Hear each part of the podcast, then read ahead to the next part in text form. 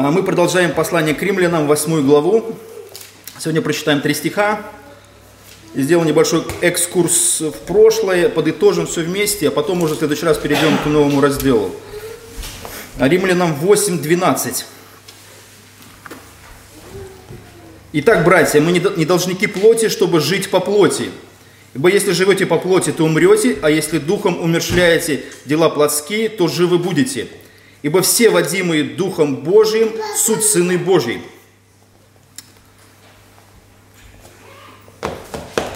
Павел продолжает э, Евангелие в послании к римлянам. Евангелие распространяется даже после того, когда мы получили э, оправдание во Христе, жизнь вечную, прощение грехов и надежду на будущее. И чтобы понять вообще, вот к чему ведет Павел в этих трех стихах, мы, я краткий такой сделал экскурс в прошлое, в седьмой, седьмой главе Павел озвучивает одну из важных идей, которая присутствует в жизни спасенного, верующего, рожденного свыше христианина. А Павел говорит в 7 главе 23 стихе следующие слова, с 22 даже. «Ибо по внутреннему человеку нахожу удовольствие в законе Божьем, но в членах моих вижу иной закон, противодействующий закону ума моего и делающий меня пленником закона греховного, находящегося в членах моих. Бедный я человек, кто избавит меня от всего тела смерти. Благодарю Бога моего Иисусом Христом, Господом нашим. Итак, тот же самым умом моим служу закону Божию, а плотью закону греха. Мы все пытаемся понять, и Павел пытается перевести наше мышление, сознание и э, понимание новой, хри... новой жизни во Христе в некую совершенно другую, другую реальность. Это, знаете, похоже на то, как, как вот э, дети, которые растут, и мы были в этом состоянии. Им хочется стать взрослыми. Вот, вот почему-то мы, взрослые, смотрим на них, скажем, где-то завидуем им. Они беззаботные, их окружено, окружают заботы, у них все такие вроде бы минимальные обязанности, ходи в школу там, да, какие-то по дому небольшие обязанности, и все, в принципе, особо их ничего не волнует. Но они все время стремятся к такой, знаете, взрослой жизни. И эта взрослая жизнь, мне кажется, чем-то таким, знаете, новым, каким-то таким самостоятельным.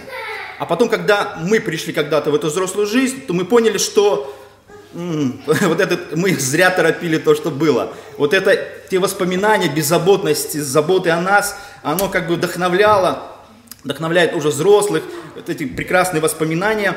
И не было вот этих проблем, которые, с которыми взрослые сталкиваются в своей жизни. Там зарабатывание денег, там профессия, потом там семейная жизнь, там забота уже о ком-то, кто рядом с тобой находится. И вот эти бесконечные заботы, бесконечные какие-то переживания, они как бы начинают окружать человека в его новой жизни. Нечто подобное это похоже на э, то, что вот пишет Павел э, в 7 и 8 главе послания к римлянам. Вот как будто получается так, что э, после оправдания во Христе верующему кажется, что когда он перейдет из вот, скажем, придет в церковь, получит это оправдание и придет, скажем, в новый мир, у него не будет там никаких забот.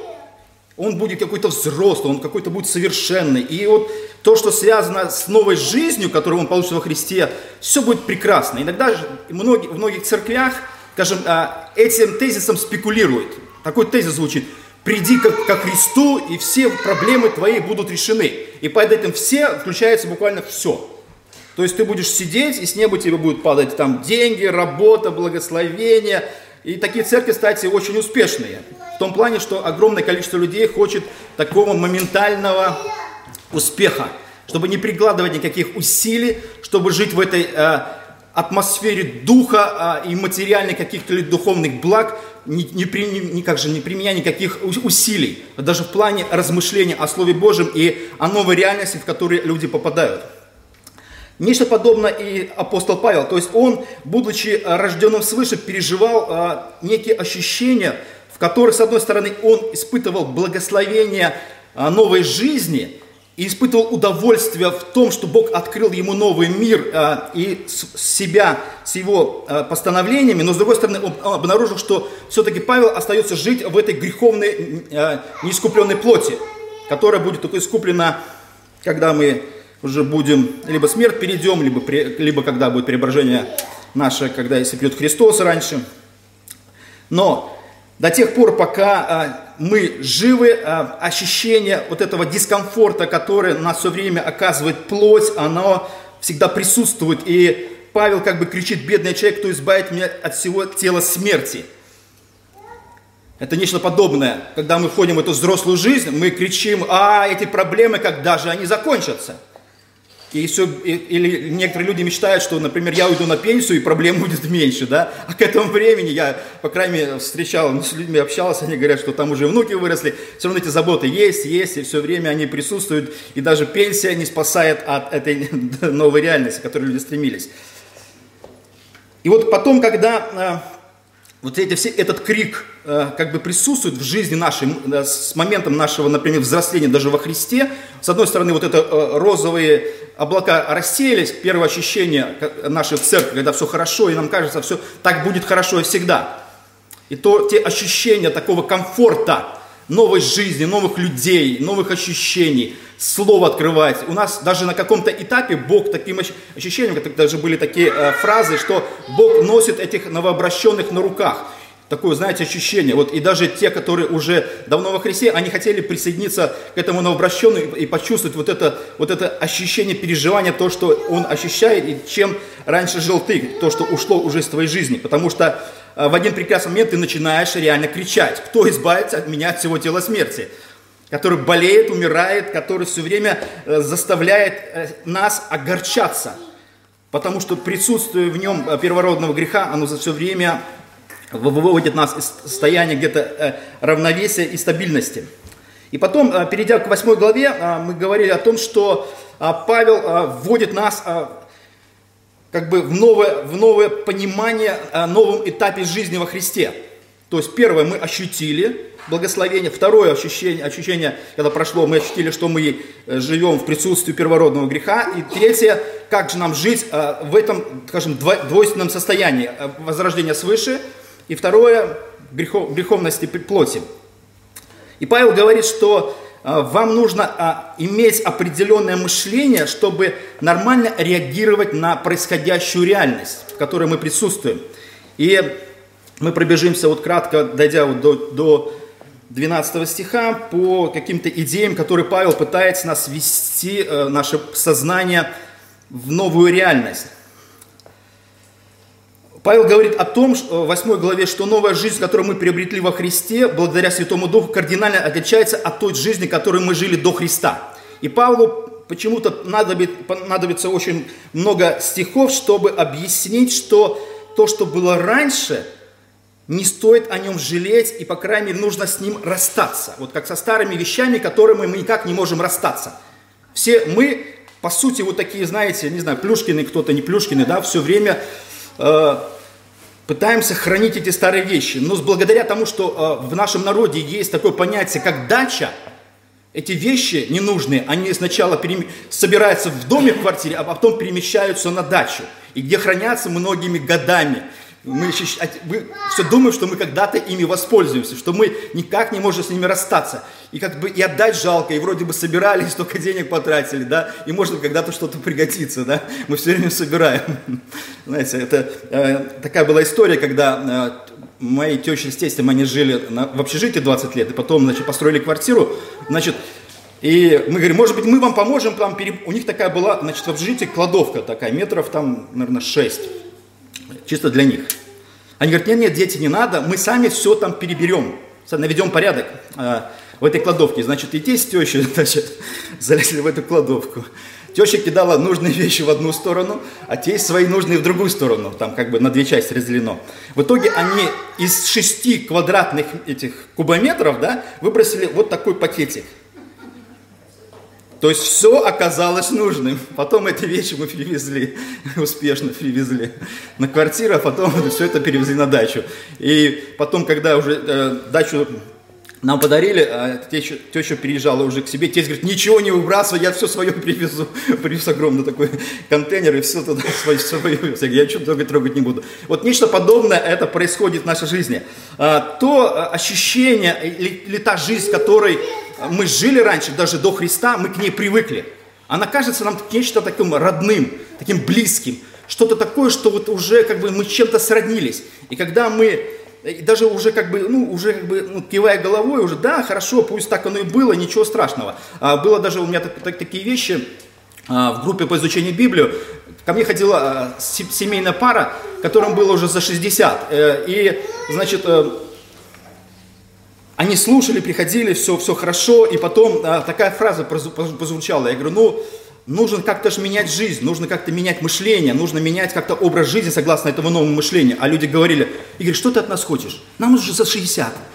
Не, не трогай нас, мы как жили, так и жить будем. То есть это сказали верующие, которые вроде бы приходят изучать Библию, э, Слово Божие, но при этом они не хотят расставаться со старым каким-то мышлением, даже если оно неправильно, греховное или абсолютное. То есть людям комфортно все время находиться в этой какой-то неправильной реальности. А, поэтому Павлу приходится в 8 главе посвятить а, много времени для того, чтобы показать, что та жизнь, которую мы еще пытаемся цепляться, она не стоит того нужно с ней расстаться. С тем старым мышлением, с теми старыми привычками и с всем, всем старым багажом, который все время нас тянет куда-то в прошлое. Поэтому первая идея, которую Павел провозглашает в первом стихе, он говорит, что да, те ощущения, которые вы будете приобретать новые э, в вашей христианской жизни, когда бу- плоть будет вас одолевать, и вы будете согрешать иногда в своей жизни, то вы не должны по этому поводу сильно расстраиваться, потому что вы из, исторгнуты из среды а, вечного осуждения. Первое, говорит Павел. Потому что э, Дух Святой вас э, вводит э, в жизнь Христа, потому что дальше в этом же первом стихе написано, что вы, живущие во Христе, не по плоти, живете, но по духу. И эта новая духовная жизнь, которую вы приобретаете во Христе, э, она не потому, что вы стали так жить кардинально, а потому что Дух поместил вас в эту духовную жизнь. И ваша новая жизнь совершенно по-новому будет складываться. И второй стих, потому что закон Духа жизни отделил меня от закона греха и смерти. Вот а, от этого прошлого, которое все время давлело и нас все время тянуло в прошлое, Павел говорит, а, новый закон приходит от Святого Духа, который освобождает нас, дает нам полностью свободу и дает нам возможность пользоваться этим, этими новыми совершенно а, возможностями. Ими нужно лишь пользоваться. Если мы ими не пользуемся, тогда мы терпим какой-то урон в своей жизни. Потому что во Христе эти возможности предоставлены. Мы иногда не верим в том, что это так и есть. Мы иногда больше думаем о том, что кто прав, то, что говорит Бог, или та реальность, в которой мы живем, находясь в плоти. Но Павел говорит дальше, что э, Бог дает нам основания для того, чтобы не переживать, потому что э, Бог исполняет во Христе все, все требования закона, и мы перед Богом становимся святыми, потому что Он посылает Христа в жертву за нас, чтобы оправдание закона исполнилось в нас, живущих не по плоти, но по духу. То есть Бог предоставляет нам возможность жить жизнью нового типа, живущие по духу. Это не условие, а описание нашей жизни, новой жизни во Христе. Все, это духовная жизнь, новая реальность, в которой Бог нас приводит. Это как взрослая жизнь, в которой наконец-то нам, христианам, нужно осознать свою взрослость. И когда мы иногда мыслим по-детски, то Павел в других посланиях говорит, пора вам уже перейти к совершенно новому э, роду мышления. Э, мыслить как взрослые люди, а не как дети.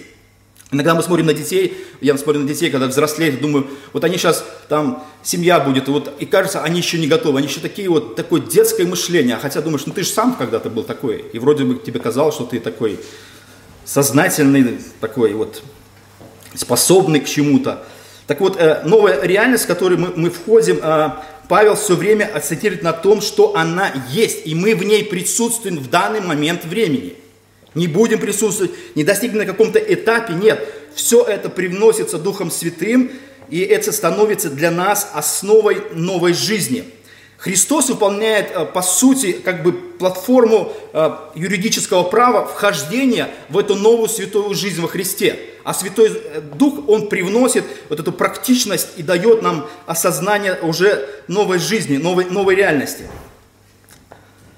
Потому что дальше Павел описывает в 5-6 стихе, что э, если мы останемся в прошлом, то это, это, это прошлое приведет, э, скажем, приводило нас лишь к тому, к чему? Помышление плоские суть смерть. То есть э, все, как мы раньше, раньше думали и думали, что мы мыслим мудро, что все вот этот прошлый наш опыт или вроде какой-то багаж, который у нас при, приобрелся в жизни нашей, то он, в принципе, по сути, перед Богом являлся лишь смертью. Ничего доброго в этом не было. Да, оно, может, было практично для жизни, оно было практично для какой-то бытовых, бытовых наших вопросов, но в плане духовной жизни или вечности это, эти вопросы ни к чему не приводили. То есть это, вы знаете, это все, это ты ограничен был лишь каким-то земным присутствием. Нечто подобное говорил Христос, что э, мышление язычников наполнено, э, это Евангелие от Матфея, как написано, что вот э, язычники, они все время стремятся жить э, мышлением о том, что, да, во что одеться, помните, да, и, и там что есть, что пить и во что одеться. То есть это рынок, рынок, рынок и только рынок, базар, магазин, там, супермаркет, и все связано с, с этими вещами, все там о одеть, одеть, чтобы плоть одеть, чтобы прокормить, и все, все эти мышления связаны. А Иисус говорит, а вам нужно приподняться над, над этой, этой реальностью. Ва, ваше мышление, кроме всего этого, да, это Бог знает, что вам необходимо, но кроме всего этого, Бог хочет, чтобы вы оторвались от этого земного, наполнив свое сознание о духовных вещах. И дальше а, Павел говорит, что новое мышление или э, новая, новая реальность, к которой мы приходим, оно приобретается лишь э, в присутствии Духа Святого.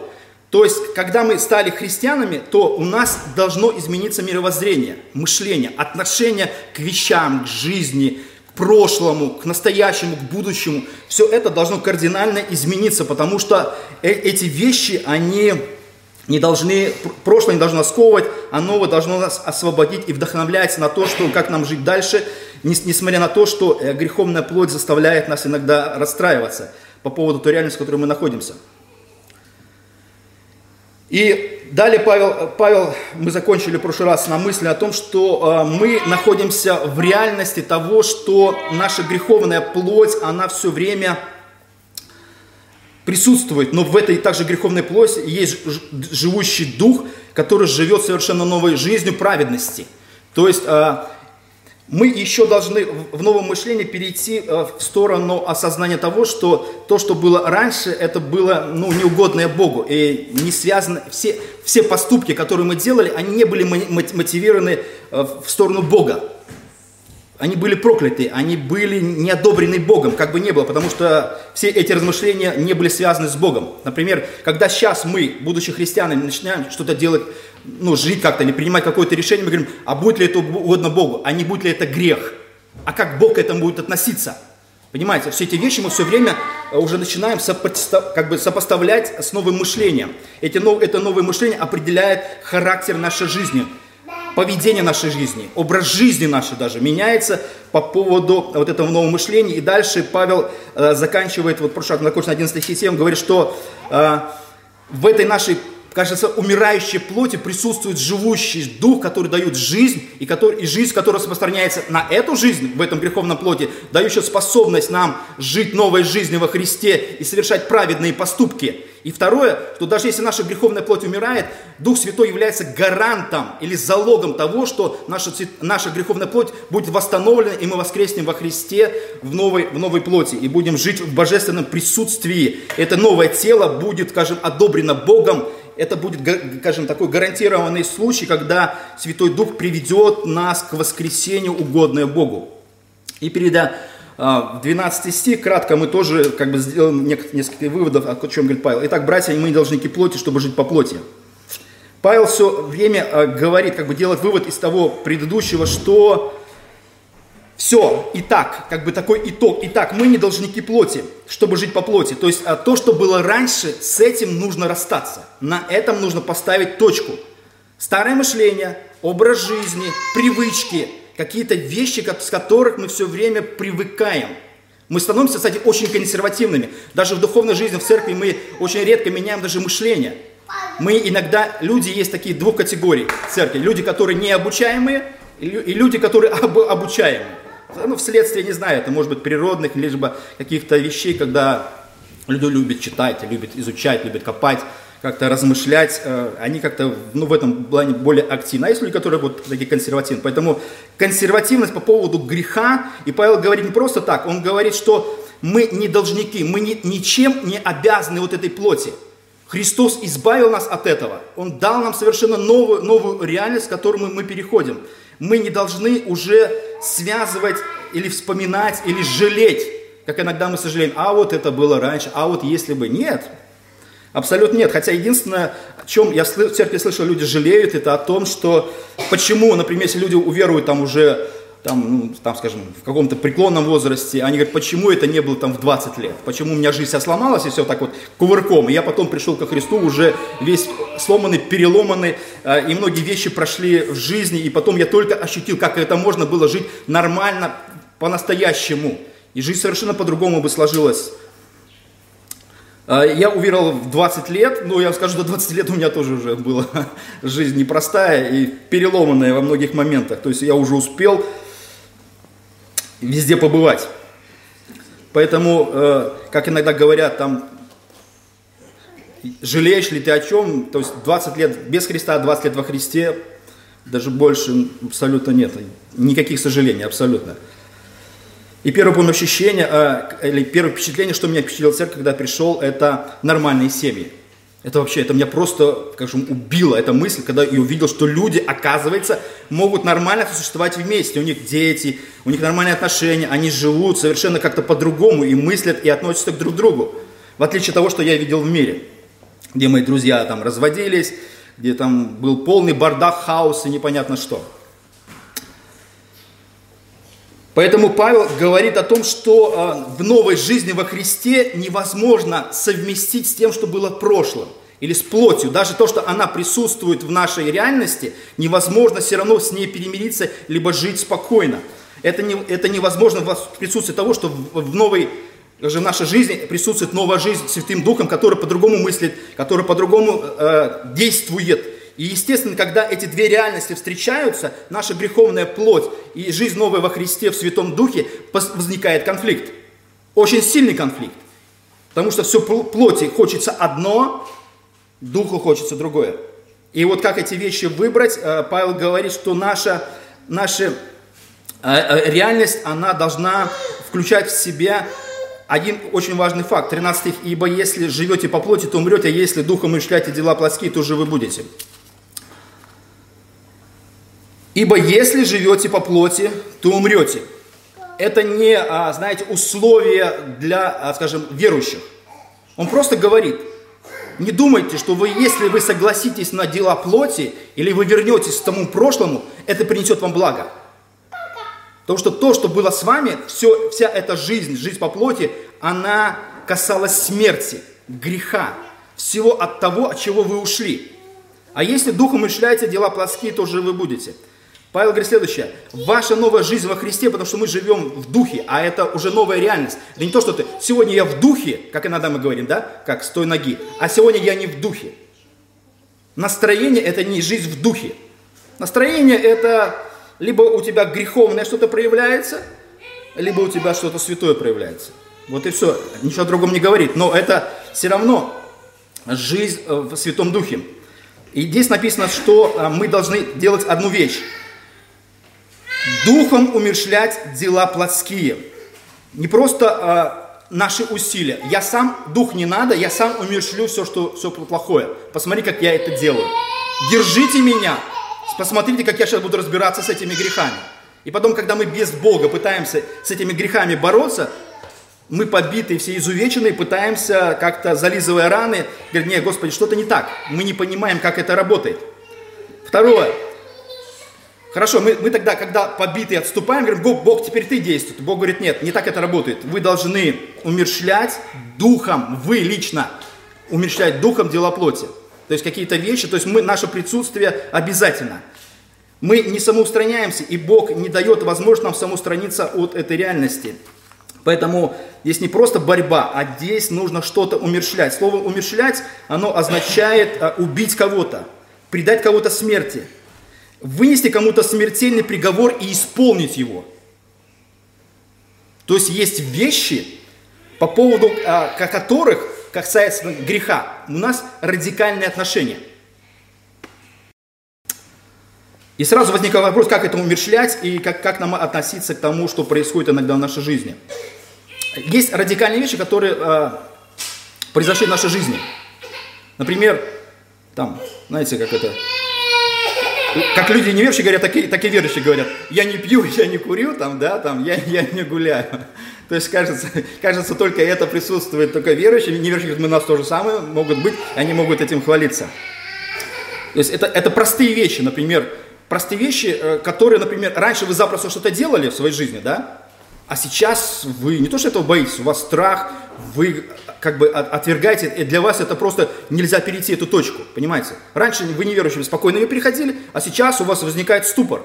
Так вот, а, ступор а, или победы, которые мы одержали во Христе в каких-то простых вещах, мы перестали делать какие-то простые, ну, кажется, простые вещи. Или вещи, например, которые были естественны для меня. А, до того, как я стал, скажем, верующим, я, естественно, рос в светской среде среде военнослужащих. Отец военнослужащий, военная среда, офицеры, солдаты. И вы знаете, какой у них там язык? У них особый язык там. А, а связи, которыми в этом языке иногда присутствует светская речь. Это в виде связей между вот, этой, вот этим особым языком. Другим словом, это мат, который все время присутствует. Он особой формы, особый какой-то, знаете, такой. Я помню, когда даже была такая ситуация, когда пришли мои друзья а, ко мне в гости, мы на площадке разговаривали, отец как-то подслушал, будучи военнослужащим, он воспитатель 400, 400 э, узбеков э, там, или грузин все вместе, вместе, знаете, он служил в пехоте, это были советские времена, и там не было э, людей, которые были связаны с русским языком, это не были славяне, это были восточные народы, которые все время надо было строить, он до года не понимаю, после года не положено, попробуй построить 400 человек. И приходилось, естественно, особым языком воздействовать на психику этих э, солдат. И когда он услышал мою речь, как я разговаривал со своими друзьями, сказал, ты знаешь, сынок, и даже я так не ругаюсь.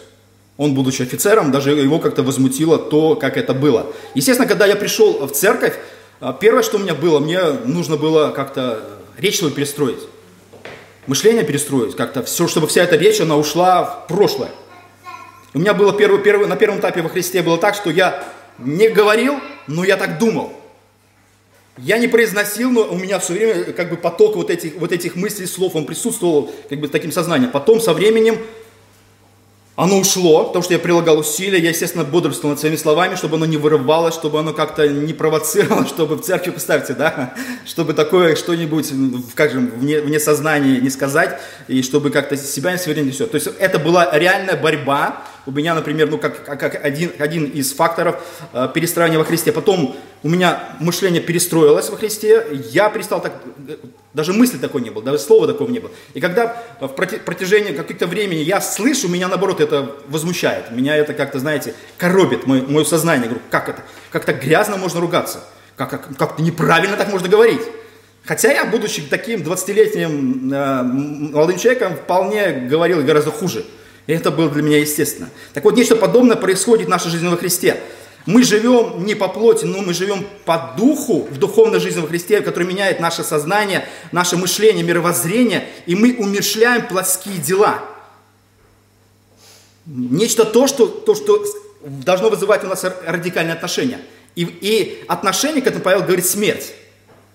Вы духом должны умершлять, бороться до смерти, и мы будем до смерти бороться всю свою жизнь включая нашего последнего вздоха. И это, это реальность, в которой мы присутствуем. И последняя а, фраза, которую говорит Павел, иногда ставящие в тупик, на конференции как-то озвучили этот момент. И, и казалось бы, что а, многим а, э, эта фраза, знаете, она как бы стоит в тупик. А, здесь сказано так, если же живете по плоти, то умрете, а если духом умышляете дела плоские, то живы будете. Здесь такое ощущение, что как бы Павел а, говорит о, если вырывать из контекста этот вообще стих, говорит о том, что условия присутствуют определенные в нашей жизни. Если живете по плоти, вот если вы христиане что-то плохо делаете, делаете, делаете, вы умрете.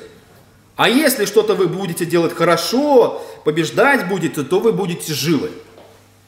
И такое ощущение, что, казалось, до этого гарантия прощения, уход от а, ощущение вины, как который Павел говорил в 8 главе 1 стихе, вы извлеклись из среды осуждения, и вдруг, кажется, армянство пришло, да? И такой мы содрогаемся, скажем, вау, как это, подожди, ну да, любой армянин скажет, ну вот что, что вы скажете на, на, по этому пункту?